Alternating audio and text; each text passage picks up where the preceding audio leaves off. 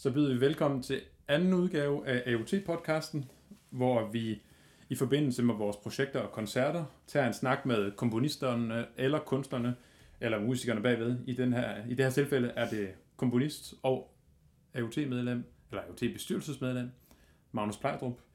Mit navn skal jeg lige præsentere, fordi det glemte jeg at gøre i første podcast. Det er Frederik Sackam. Jeg har æren af at være formand for AOT, og var med til at stå for at arrangere koncerter og sprede glæden ved eksperimenterende musik og lydkunst i Aarhus primært, men øh, vores projekter rækker efterhånden meget længere ud. Mm.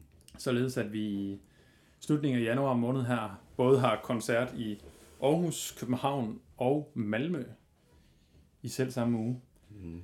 Øhm, den her gang skal vi snakke om værket Fald af Magnus, som skal opføres i forbindelse med en koncert på Radar. Koncerten er en del af en helt koncertserie eller en koncertrække, som hedder Ocean of Sound, som vi organiserer i samarbejde med Radar, hvor vi ønsker at præsentere musik, som på den ene eller på den anden måde placerer sig både i noget kontemporær, klassisk, eksperimenterende lydkunst, og også måske nogle gange kunne blive opfattet som det, vi i Danmark betegner med, synes jeg, en af verdens bedste betegnelser, rytmisk musik.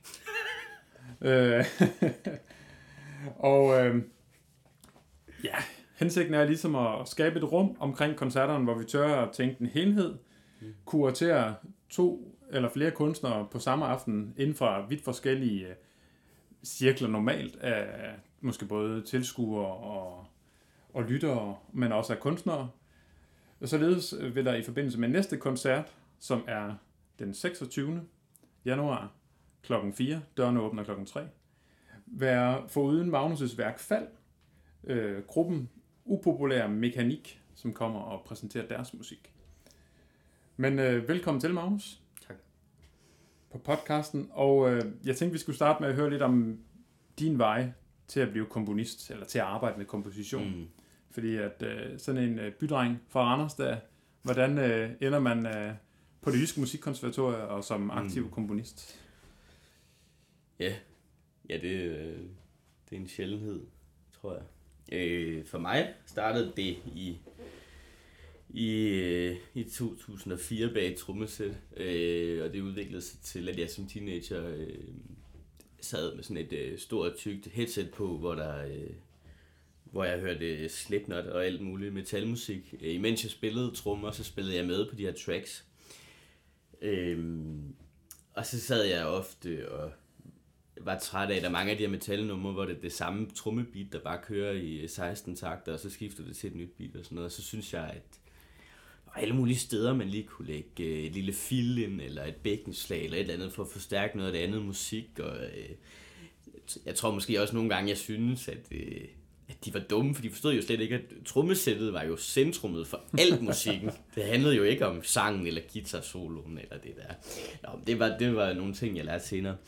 Men øh, så der sad jeg og improviserede. Det var egentlig ikke fordi, jeg sådan øh, tænkte over at være komponist der. Men øh, jeg kan se en linje til, at jeg senere begyndte at spille øh, jazz, i, øh, efter jeg havde været på efterskole, øh, mens jeg gik på gymnasiet. Så der spillede jeg også trommer, og jeg spillede også, øh, spillede også bas, og der var meget med, at, at, at øh, så er der jo nogle der er nogle, øh, man skal have nogle soloer engang imellem. Ofte så spiller man bare efter et lead sheet, så man skal ligesom også gøre musikken levende, lave en god basgang og, og netop med trommerne, lave nogle passende effekter, der forstærker melodien, eller, eller hvad ellers vi nu kan finde på. Jeg må sige, altså, ja.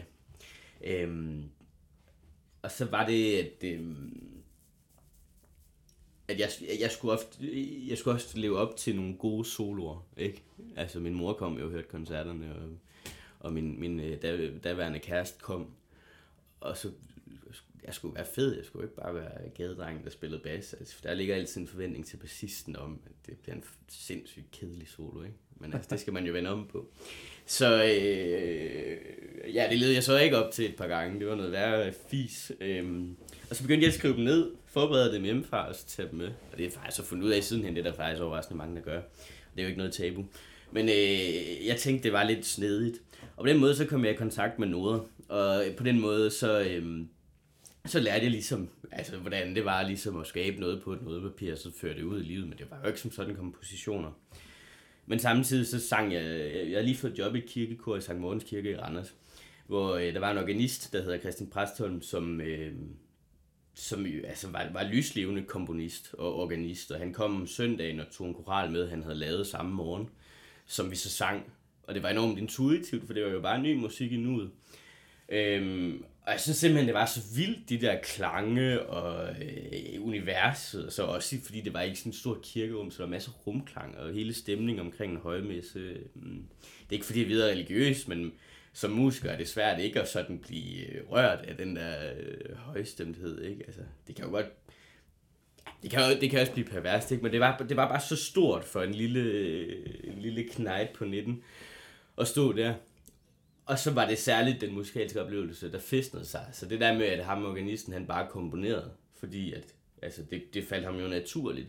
Det var enormt nyt for mig, fordi at vi havde lært i gymnasiet, de store komponister, de øh, havde en medfødt gave, og så lavede de nogle store orkesterpartiturer og lavede nogle sindssygt flotte symfonier, som jeg øh, blev mere og mere vild med. Altså, øh, som Frederik sagde tidligere, så var jeg enormt øh, i, den, i det der dejlige ord rytmisk øh, lejr. Ikke? Altså spiller kun rytmisk musik, og jeg kan huske på efterskolen, der sagde jeg til en lærer, øh, jeg hader klassisk musik. øh, men i læse gymnasiet, så, øh, så begyndte jeg på egen hånd at google de her store symfonier og begynde ud i det. Men øh, jeg så det som sådan nogle overnaturlige superhelte. Men så som jeg stod der i kirken og, og sang det her musik, følte jeg lige pludselig, at det kan Gud og enhver mand jo gøre, der gider at lægge nok energi i det. Og så tænkte jeg, så vil jeg fandme prøve at komponere musik. Ja. Øhm, ja. Og så kom du videre på, gennem musikskolen, eller hvad var det Jamen, jeg så gik, din vej til at... For jeg gik slet ikke i musikskolen. Det var faktisk skørt. Så jeg søgte ind på... Øhm, jeg havde sabbatår efter gymnasiet, hvor jeg øh, havde sagt, nu bruger du dit sabbatår på at søge ind på MGK i Aarhus, som er et forberedende kursus til konservatoriet. Og så arbejdede jeg inden for folkeskole siden af. Og så brugte jeg tiden på øh, at prøve at skrive noget musik. Jeg fik lidt øh, mentoring af Christian Præstholm der.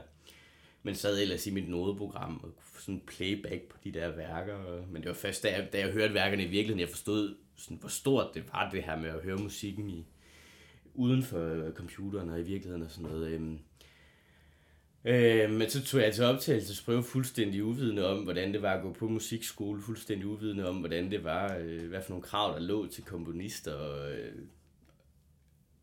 altså, og så første gang, jeg satte min fod på en musikskole, det var, da jeg var til optagelsesprøve på MGK, og anden gang, jeg satte min fod på en musikskole, det var, da vi startede i august efterfølgende. Og det var MGK her i, i Aarhus, mm. du på, ja? Ja.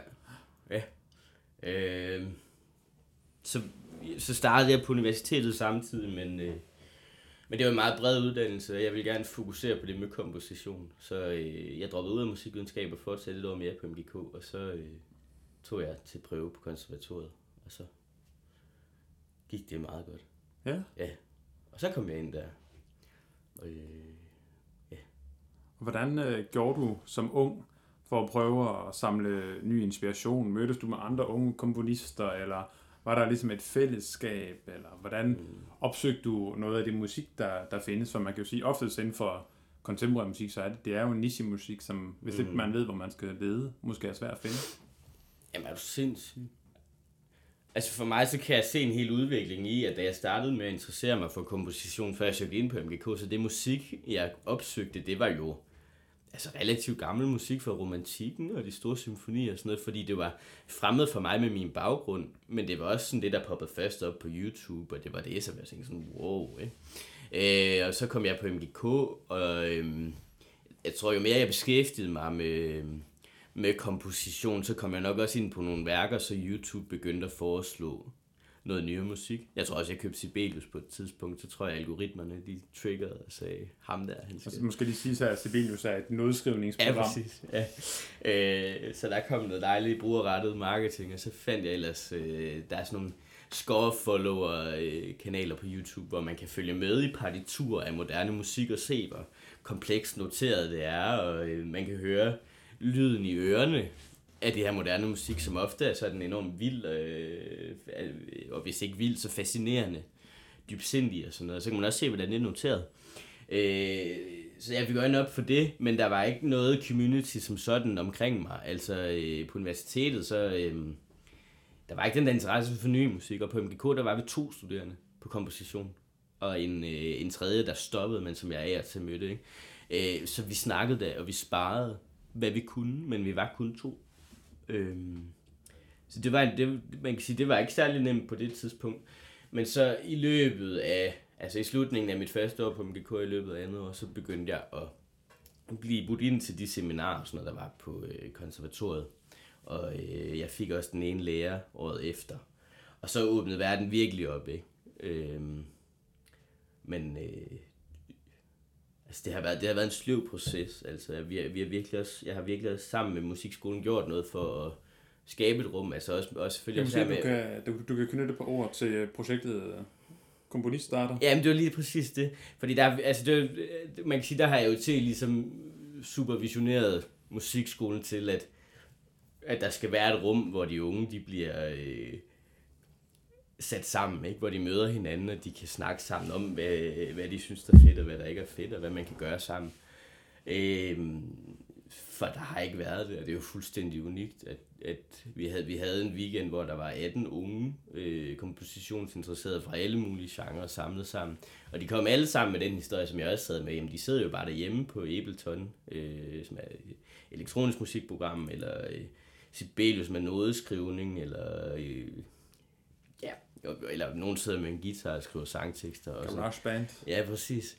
Øh, men øh, snakker rigtig med nogle ligesindede. Altså, de, de viser det til deres forældre, deres venner, som siger, fuck, hvor er du god, man, hvor er det fedt, ikke? Og så er de, yes, altså, men, men det er som om, man, man, man føler sig meget alene. Så hele den der fællesskabs øh, følelse har jeg, altså det er i hvert fald, øh, da jeg endelig fik den der på konservatoriet, så tænkte jeg bare, kæft mand, hvor er det vigtigt, og hvor er det ærgerligt, det ikke. Ja, og man kan måske sige, det er jo øh, oftest enormt svært inden for ja, både øh, klassisk og forskellige former for eksperiment, eksperimenterende musik, det der med at finde fællesskab. Fordi der er jo, mm. skal man sige, eller også at finde ud af, at det er noget, alle kan, og det er, eller ja. Ja. hvis man har lyst, kan man gå i den retning. Ja, For inden for popmusik er det jo meget mere udbredt, og, og så får vi også jazz, at man ligesom selv skaber sine ting, og det er en del af traditionen. ja, en, Men mange, når man ligesom starter til klassisk musik som ung og bliver præsenteret for det, så er det sådan en idé om, at det er arkaisk, ligesom og, og er stivnet og Ja. ja. har fundet sin form, som det skal have til evig tid. ja, lige præcis. Og man kan sige, at øh, der er måske en tendens virker til lige nu, til at man ligesom tager den her kreative proces, og det er jo både også i skoler og alle mulige andre steder, at, at dem bliver taget meget seriøst nu, og den er ligesom er kommet på dagsordenen. Så Mm. derfor er det enormt spændende. Ja, Og man kan jo bare opfordre til at holde øje med musikskolen og AUT's øh, hjemmeside, hvis man kender nogle unge folk, der går med en Mm. komponist i maven. Ja. Så kommer der nyheder, Ja. når der er den næste udgave af Komponist starter. der er ting i, under opsejling. Ja, Det bliver spændende. og det er åben for alle. Mm. Og det netop handler om, at uh, ja, alle, der vil, kan Ja, skabe noget.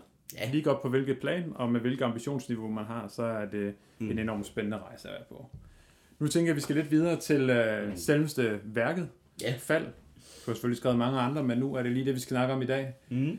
Fordi at øh, inden for kompositionsmusik, så er der jo oftest kæmpe koncepter bag hver værk. I hvert fald mange komponister har. Enten så har de sådan en gennemgående, så er de spektralist, Mm. og så undersøger de det, eller nogen de har for hver værk, undersøger de et eller andet helt specielt, Mm. går ned i detaljer.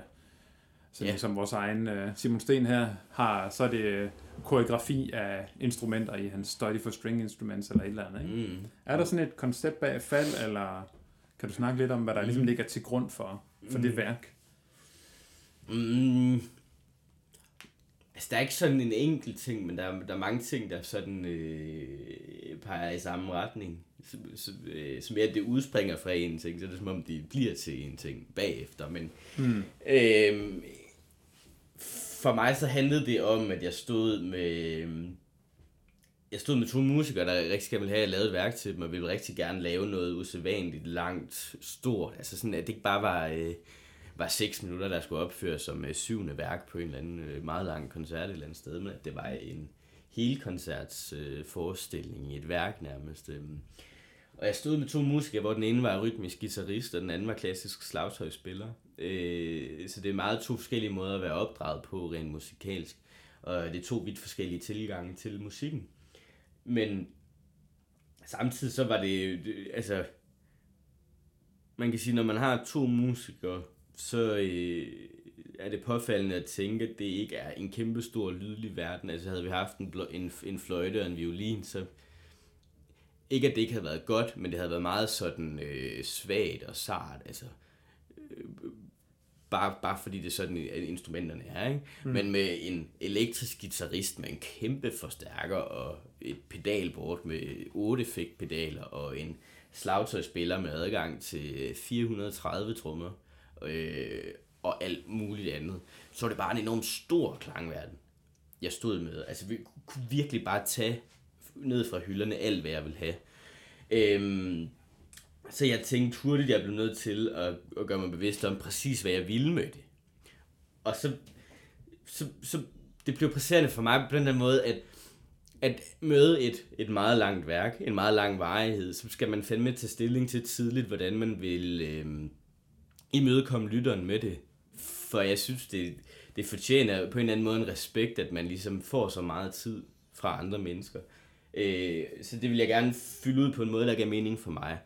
Øh, og måden jeg så valgte at gøre det på, det var at gå enormt øh, pluralistisk til værks. Altså at, at have enormt mange kontraster, forskellige ting, øh, som kan være at, at, at sætte sammen, men at få dem til at hænge sammen på en eller anden måde, hvor man oplever det som en helhed, men, men hvis man tager det ud, så kan det nærmest stå alene, og man kan spørge sig selv, hvordan fanden kan det være inden for de samme 45 minutter, ikke?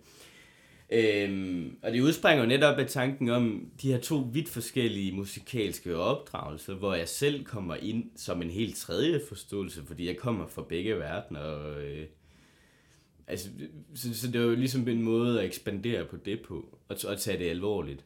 Øhm, dertil, så øhm, vi havde vi en masse workshops, hvor vi prøvede nogle forskellige musikalske materialer af, og... Øhm, og lyde af. Så jeg, det var faktisk virkelig det her værk, hvor jeg personligt stoppede med udelukkende at notere i, i noder og i partitur, men begyndte at, Øhm, at, at bruge det, vi kalder rammesat improvisation, som er en slags tekstlig instru- instruktion til musikerne om, at de skal improvisere på en helt bestemt måde. Øhm, og det var, det var svært for mig i starten, fordi selvfølgelig jeg, at jeg var doven, at jeg ikke... Øhm, altså, at, at, hvorfor skriver du ikke hele musikken selv? Men øh, det, som der virkelig har vist sig for mig, det er, at det handler mere om, at man faktisk respekterer musikerne på en sådan måde, at man, øh, man hiver noget ud af, af sammenhængen af konstellationen, som, som er fuldstændig unikt, fordi de lige pludselig, så, så, så tager de jo sig selv seriøst, i stedet for at de virkelig, virkelig er stresset over at skulle leve op til det musik, jeg selv har skrevet. Øh, så der, selv i sådan metoden er der passager, hvor jeg har noteret præcis med, hvad der skal ske. Så er der øh, passager, hvor de improviserer, hvad der skal ske. Øhm, så, så, så det er det hele. Og så i forhold til, øhm, altså både i forhold til længden og pluralismen og alle de der workshops, vi havde med alle mulige forskellige ting, så, øhm, så, så kan man sige, så, så puttede vi endnu et lag på, som måske dels var for at binde det hele sammen. Øhm, dels, dels for også at have endnu sådan en øh, alienation, eller sådan endnu en sådan, øh, altså fremmed effekt på, på hele det her øh, pluralistiske lag, og det var, at vi havde, altså, at, at vi tog tekst med ind. Vi tog mm. en, øh, en kunstig stemme, der læste noget tekst op, hvor teksten også var sådan noget helt, øh, abst- altså sådan helt, noget, noget abstrakt tekst, der ikke som sådan gav mening. Og så arbejdede vi virkelig med, at, at øh, og, det, og det var i processen, det gik op for os, men, men vi har kaldt det en, en pseudokammeropera. Og det er som om det der med, at det, at der er en stemme, der taler øh, ind og ud af, mens der er musik, det minder så miskendeligt meget om et eller andet øh, altså musikalsk narrativ, en sceneforestilling, et, noget programmusik. Øh, men stemmen øh, synger jo, øh, jo ikke rigtigt. Altså, vi har, vi har lavet nogle effekter og manipuleret med det, så det øh, flere gange lyder som om, at den, den er en performer, men den synger aldrig rigtigt. Og det tekst, den læser op, det handler om ingenting. Altså det handler om alt og ingenting, men der er ikke noget narrativ i det, og det er bestemt ikke kronologisk. Der er sådan en lille slags cirkulær bevægelse i det. Men alt som speakeren taler om, det er at falde, for det er det hele værket handler om. Øhm. Måske kan du lige øh, forklare, at det, har det at falde, var det sådan et grundtema, I lagde fra starten, eller er det noget, I ligesom har sat på senere, fordi mm. I følte, at det var den vej, det gik? Det kom, det kom efter nogle af de første eksperimenter. Øh, jeg, jeg arbejder selv tit ud fra den metode, at, at, øh, at jeg, jeg kan godt lide sådan noget, øh, altså ikke ordkløveri, men sådan nogle pæne ord, eller sådan noget, der har en, en tvetydig betydning, sådan noget mangfoldigt, noget, som, som man virkelig kan ekspandere på, og der har jeg virkelig fået en forkærlighed for ord, som er, øh, som er navneord på den ene side, men som også er udsagnsord i bydeform på den anden side. Og ja. det der er med fald, det er jo, det kan være et fald, mm. men det kan også være mig, der siger til Frederik, fald ned af stolen. Mm. Øhm, og, og, og det er ligesom det, som... Altså hele gestikken i værket, alle, altså de mange forskellige gestikker, både musikalt set og i teksten, sådan, det, det, det, det arbejder sådan med, altså med den her tvetydighed af ordet, fordi der er helt konkret nogle vinglas, der falder på et tidspunkt. Der er også en, øh, der er også en tromme, der bliver stemt ned, som falder. Men der er også noget i teksten, hvor hun taler sådan enormt aggressivt til, til publikum og siger, siger konkret, at de skal falde men også hvor det får den der kommanderende tone af, af de her, øh, altså uden i bydeform, ikke? Altså nu skal du gøre noget. Ja. Samtidig så, så er der alle de her ordkløverier med, at vi på dansk, så har vi det her udtryk i hvert fald. Øh, når, man har, når man nu har sagt fald længe nok, og nok gange, ikke? Så alle de her ord, de, de lyder sådan helt skørt, fordi sådan, så forestiller jeg mig en sætning, for eksempel, at sådan, øh, i hvert fald griber jeg en kop kaffe. Eller sådan, er det, altså hver gang jeg falder. Ja, jeg er det, er det fordi det virker som om, man kan slet ikke sige i hvert fald. Ikke? Også fordi Nej. det er så underligt at forestille sig en person, der falder ofte nok til, at han kan sige i hvert fald. Altså man kan forestille sig en stuntman. Ikke? Nu er vi inde på det, men jeg håber, I, I kan fornemme, hvordan min arbejdsproces har været præget af det der med, at man, man falder helt bagover alle de der tanketumlerier, der er med det. Men men måden, måden, måden det hele ligesom bliver samlet på, det er også, at det så får et... Øhm, altså, der er lige der gestikker, ikke? Så det er jo det der med, med, med at falde i virkeligheden. Men der er også noget med stemning omkring ordet, altså et fald, ikke? Kongens fald, eller altså livets fald, ikke? Det bliver helt no. filosofisk på et tidspunkt, og så, så bliver det jo også hårdt at tænke på, man bliver sådan lidt mør i hovedet, og altså, der er et tidspunkt, hvor, hvor, hvor, øh, hvor jeg så hvordan der siger, at på et tidspunkt skal vi alle falde. Og det kan forstås på mange måder, ikke? Fordi vi falder jo igennem hele livet flere gange. Jo, der er sådan en, øh, hvad skal man sige, en lidt uh, ophøjet uh, stemning måske over det, fordi det tit er enden af noget. Ja, præcis. Ja, ja fordi det, og det er det, fordi så ordet fald har vi brugt i, i eventyr, ikke? Mm. Vi har brugt det så om, øh, altså, øh, om Saddam Hussein, vi har brugt ja. det om, det kan være, vi bruger det om Donald Trump lige om lidt for nylig, om øh, generalen fra Iran, ikke? Men vi, vi snakker jo også om øh, i krige, hvis der er et eller andet regionalt område, der falder til, altså da vi mistede øh, Slesvig til Tyskland, så, så faldt det også til deres fordel. Mm. Og, øh, og så nogle forskellige ting, så det altså det er sgu lidt et kaleidoskop rundt i betydningerne, gestikken og... Har du egentlig undersøgt den etymologiske øh, forklaring eller baggrunden for ordet fald, hvor det kommer fra? Mm. Om det er noget gammelt... Men det tænker, de har noget fall på engelsk, om det er noget gammelt... Øh, yeah. Det kommer i... Jeg det kommer til, hvad hedder det, introduktionen til koncerten, der kommer der et helt... jeg har faktisk... Jeg har semantisk ikke, udredning. Ja. Nej, men jeg har ikke gjort det, fordi for mig er det mest interessant jo den kontemporære forståelse af det. Altså, det er publikum, der sidder og hører men ja. det er interessant. Altså, det, er, det er selvfølgelig jo spændende i endnu en retning. i. Øhm, jeg, og jeg kan faktisk også godt lide at betragte det på den måde, at metoden er enormt befordrende for, hvad der kommer ud i den sidste ende. Altså. Ja, det leder lidt hen til det næste, jeg godt kunne tænke mig at snakke om, og det er det med at være komponist i forhold til at være udøver, mm. ligesom er meget forbundet med det at få en idé, mm. følge en idé. Mm. Øh, men det at få en idé, det er jo et enormt abstrakt begreb det kan i hvert fald betyde rigtig meget forskelligt for rigtig mange mm. forskellige mennesker, og der er masser af neurologiske undersøgelser om, hvad, hvad er det at få en idé, ikke? Altså, er det, kan du overhovedet, har vi en fri vilje til at skabe en idé, eller kan vi kun tage det, der er der, eller Ja. hvordan gør vi? Og der, i den sammenhæng synes jeg, det er spændende at snakke med komponister om, hvordan de får idéer, eller hvordan de Mm. griber idéer, eller hvad deres relation til det med at, ligesom, at, at der kommer noget ud af Mm. menneskelig vilje, i stedet for, Mm. at der bare var ingenting, eller der bare er tilfældigheden. Ja. Men jeg er glad for, at du siger det sidste med relationen til det at få idéer. Øh, Nærmere bestemt mit forhold til det, fordi jeg har været, eller er det også stadigvæk på en eller anden måde. Jeg tror, jeg er bare ikke så super længere, men tidligere i mit liv har jeg været enormt træt af den her, øhm, altså sådan af, af gamle kloge mænd, der siger, at alle kan få idéer, og derfor kan alle blive komponister, og øh, der er ingen begrænsninger og sådan noget. Øh, set på den måde, at, øh, at jeg, da, jeg er fuldstændig enig, det er jo også det, vi snakkede om med komponiststarter, det skal ikke være en lukket verden. Men det jeg er træt af, når vi kommer, øh, når vi kommer ind på det her med vores arbejde som, som kreative, øh, også komponister, men også alle mulige andre steder, at, at det er sgu ikke noget serie en, der får idéer. Og det er jo også det, de gamle mænd siger. Men jeg synes, det er en misforståelse, at det at få en idé er nok til at lave noget kreativt. Fordi for mig, så det siger jeg også til alle mine elever, at du kan ikke du kan ikke skrive et værk ud fra en idé, du har fået. Du kan skrive et værk ud fra at behandle den idé, du har fået. Ved at gøre noget interessant med den, ved at ændre den, ved at transformere den, ved at forstærke den, eller ved at reducere den.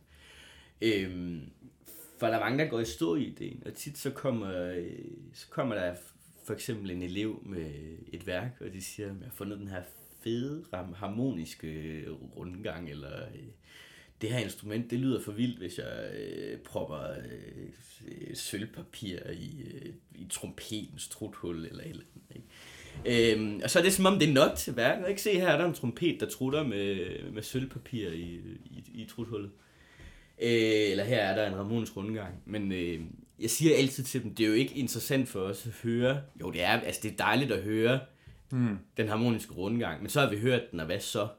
Ja, Det spændende er jo netop, at du har, du har noget materiale, du viser, med det materiale, så, øh, så gør du ligesom noget ved det i reelt, så vi sidder og oplever live.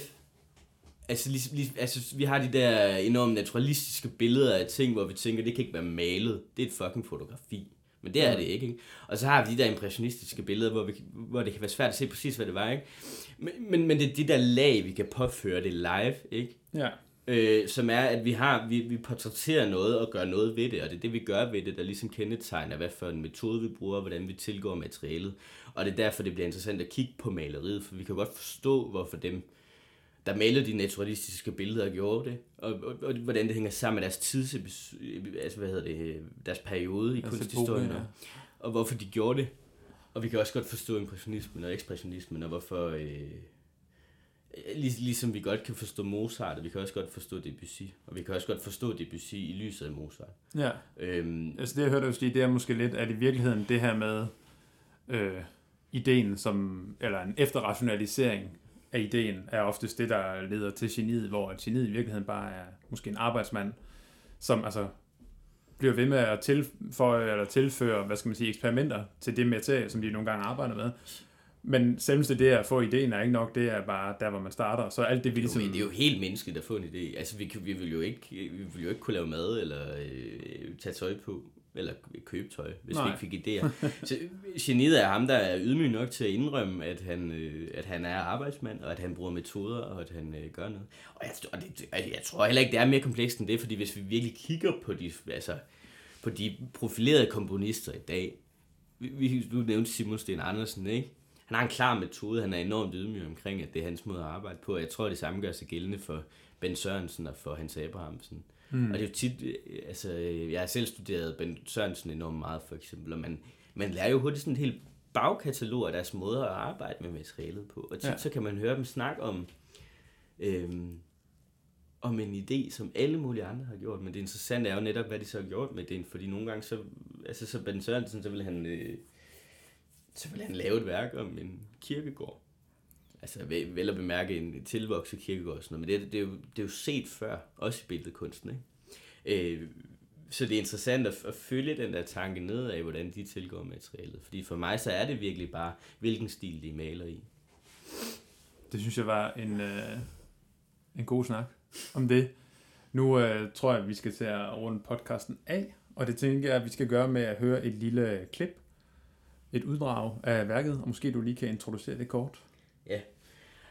Øhm, jeg har slået ned et helt specifikt sted, hvor der sker mange øh, forskellige ting øh, efter hinanden, hvor vi, hvor vi virkelig kan høre det her pluralistiske øh, forløb. Der er nogle steder i værket, hvor det er lidt mere strukket ud i tid med én ting ad gangen. Øhm, Udover det, så det her det, det er sådan et tidspunkt, hvor, hvor tingene virkelig øh, begynder at, at, at falde sammen. Men, men det, det, det er sådan cirka et kvarter inde i værket, så man er begyndt at have sådan en idé om, hvad det hele handler om. Og så øh, sker der noget totalt uventet. I hvert fald for mange af dem, jeg snakker med. Så det kan jeg godt lide at præsentere. Og inden at vi lige hører det, så vil jeg bare lige sige tak for den her gang. Tak fordi I lyttede med. Og øh, sige, at vi i forbindelse med hver projekt forsøger at få lavet en podcast, hvis det er muligt, hvis kunstnerne har tid. Øh, og som altid, så kan man følge med i AOT's aktiviteter, enten via vores øh, sociale medier, på, især på Facebook og Instagram er vi aktive, og så vores hjemmeside aot.dk. Tusind tak. Tusind tak.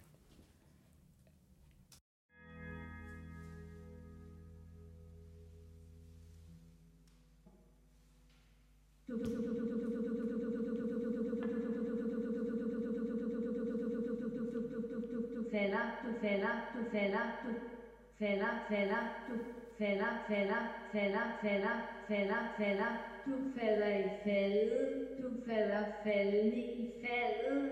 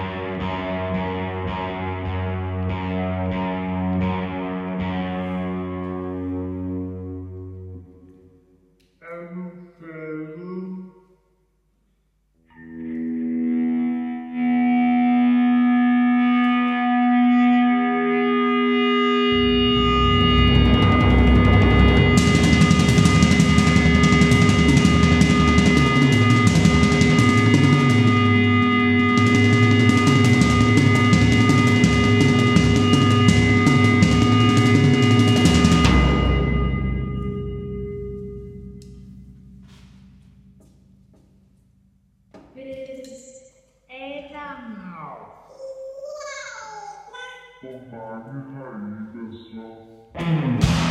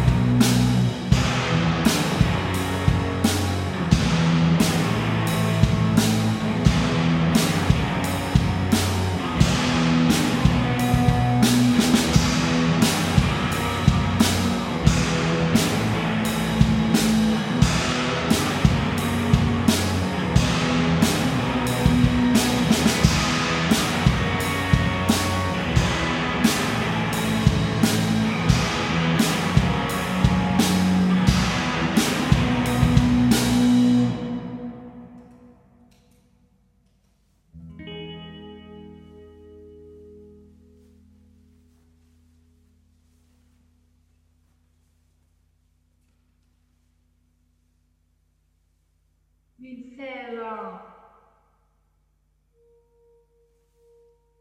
og vælter ned oveni